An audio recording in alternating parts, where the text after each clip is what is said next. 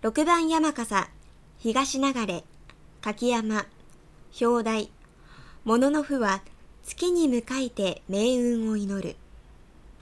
人形師、白渦秀明。戦国時代、中国地方に勢力を誇った天子氏に仕えた武将の子として、山中鹿之助は生を受けた。その後、毛利軍により、天子市居城が落城した。絶望的な状況の中、鹿之助は天にかかる三日月を仰いで、天子市最高を誓い、願わくば我に七難八苦を与えたまえと祈願する。そして主家への忠説を全うするため、悲壮な戦いへと身を投じた。しかし、最高の悲願は叶わなかったものの、忠義を貫いた生涯は後世に語り継がれた。